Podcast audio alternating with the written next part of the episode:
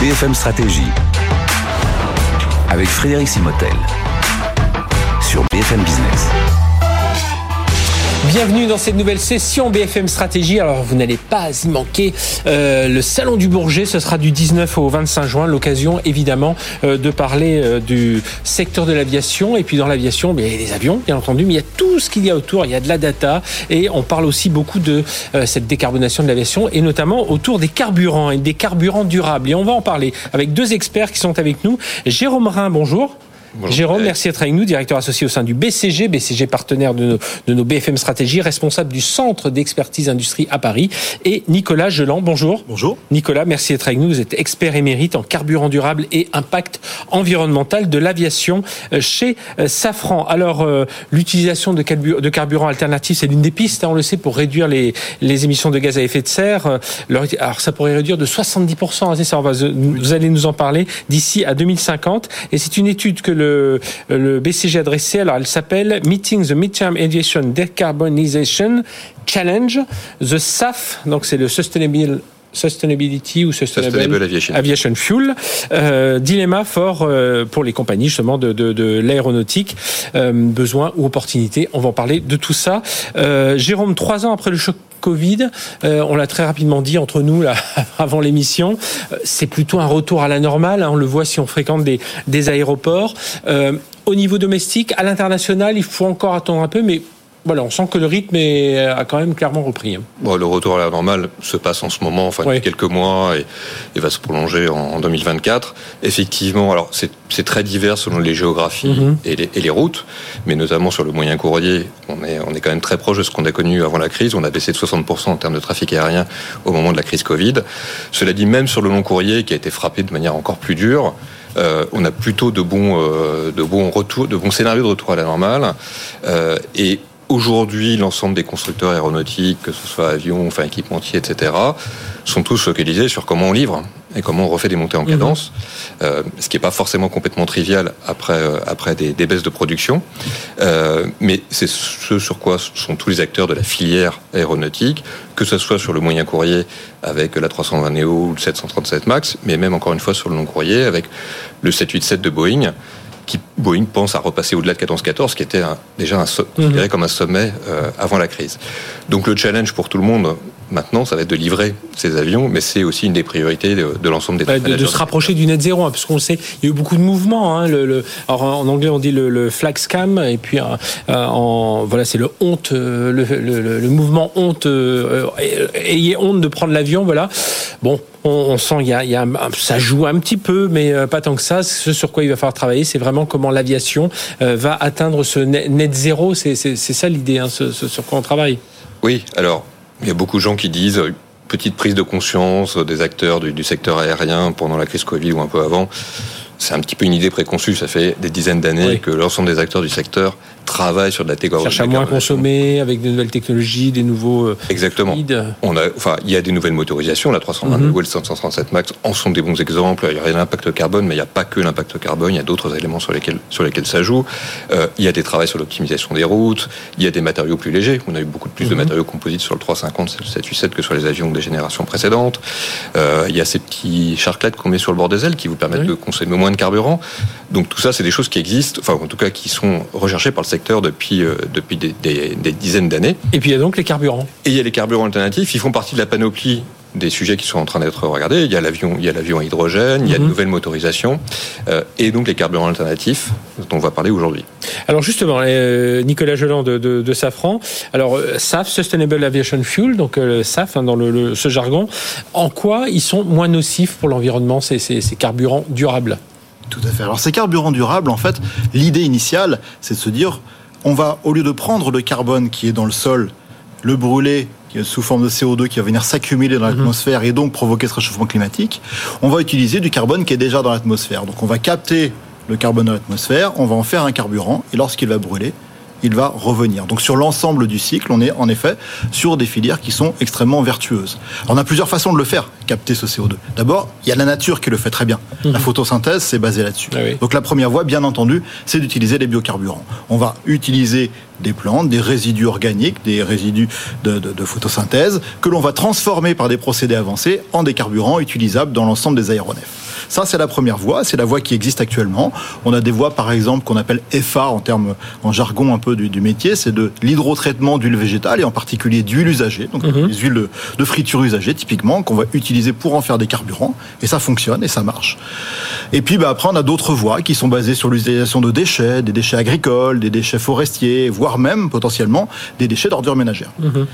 La deuxième voie que l'on peut avoir de capter ce CO2, c'est de le faire physiquement, avec nos propres moyens, en se passant finalement de, de l'aide de la nature. Et là, c'est ce qu'on appelle le power to liquid ou les e-fuel, euh, où en fait des carburants synthétiques. Voilà, ce sont des carburants synthétiques exactement. On va capter du CO2, on va produire de l'hydrogène à partir d'électricité carbonée, et ensuite par des procédés industriels, on va combiner les deux pour faire un carburant là aussi qui est compatible avec les aéronefs.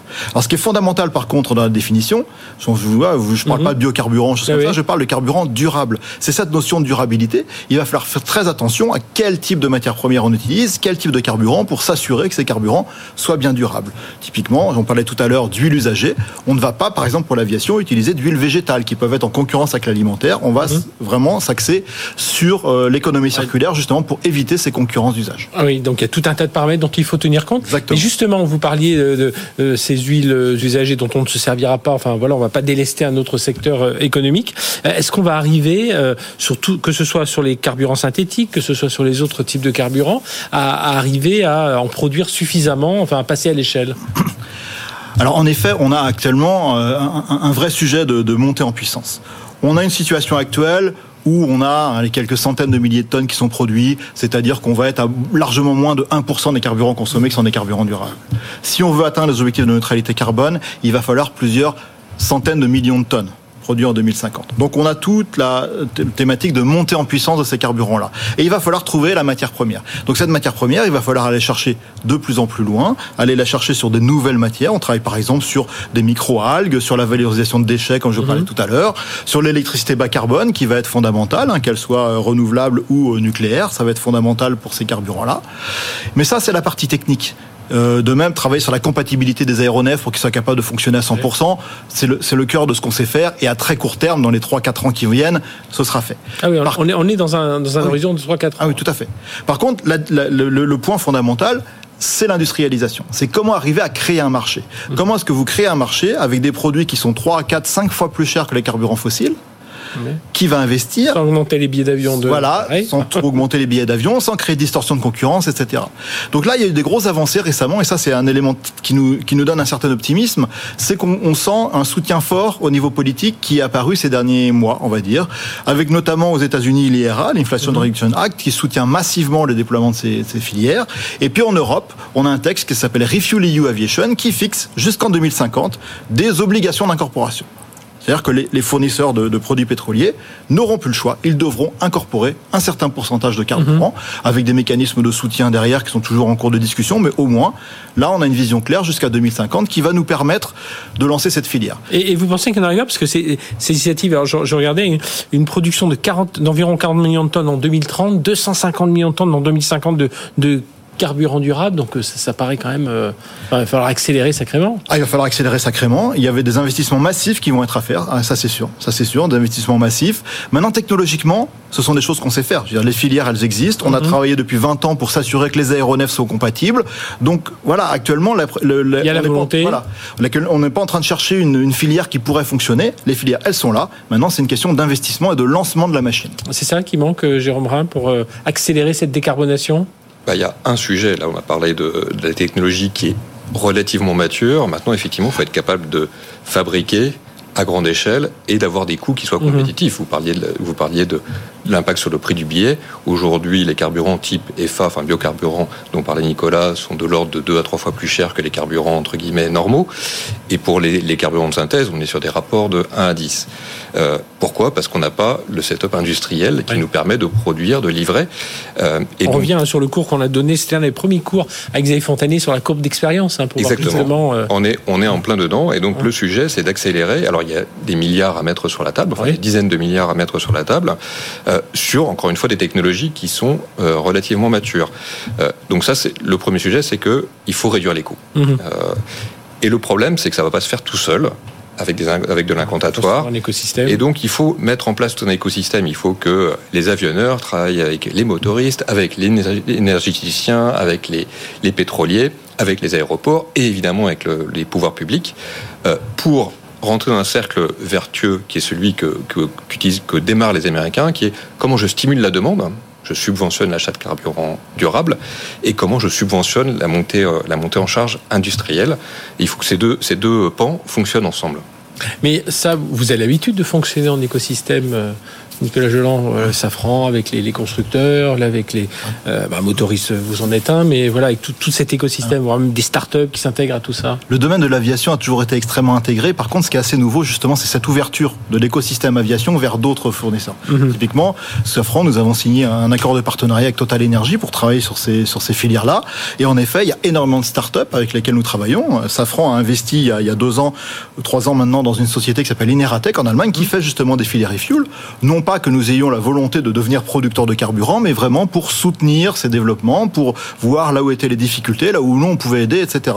Donc en fait, finalement, c'est un élargissement d'un système qui était déjà en place de, de collaboration ensemble des acteurs et d'avancer ensemble dans ces domaines-là. Et ce qui paraît assez optimiste aussi en vous écoutant, c'est que on a l'impression, enfin tout ça étant évidemment en train de se faire, mais c'est des choses dont on parlait pas tellement hein, il y a, il y a 4-5 ans. Même si disait Jérôme tout à l'heure, ça fait un moment hein, que les, les constructeurs travaillent sur euh, réduire euh, euh, leur consommation, mais là les, les e-fuel, voilà, ça fait 2-3 ans qu'on en parle. Bah, effectivement, et on s'est vu il y a quelques années, Frédéric, où effectivement le sujet des e-fuel était parmi d'autres, mais était globalement assez peu abordé. Effectivement, on a des tas de raisons d'être optimiste parce que les exemples que cite Nicolas, il y en a N dans la nature, mhm. avec des alliances qui sont nouvelles, hein, des, des, des relations qui sont nouvelles entre différents acteurs.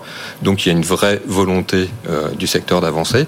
Euh, et je pense qu'on aura des annonces sympathiques la semaine prochaine au Salon du bah, Bourget. Ce sera l'occasion voilà, de vous rendre au Bourget ou en tout cas de suivre l'actualité du Bourget. On le rappelle, un 19-25 juin, c'est la 54e édition euh, du Salon euh, de l'aviation. Mais vous l'avez bien compris, on parlera des avions, mais aussi beaucoup de tout ce qui gravite autour et notamment le carburant, les biocarburants, les carburants euh, synthétiques dont on vient de parler. Si vous nous avez manqué le début, bien retrouvez-nous en replay sur cette session BFM Stratégie. Merci Nicolas Geland de Safran et Jérôme Rhin du BCG. À très bientôt pour une nouvelle session BFM Stratégie.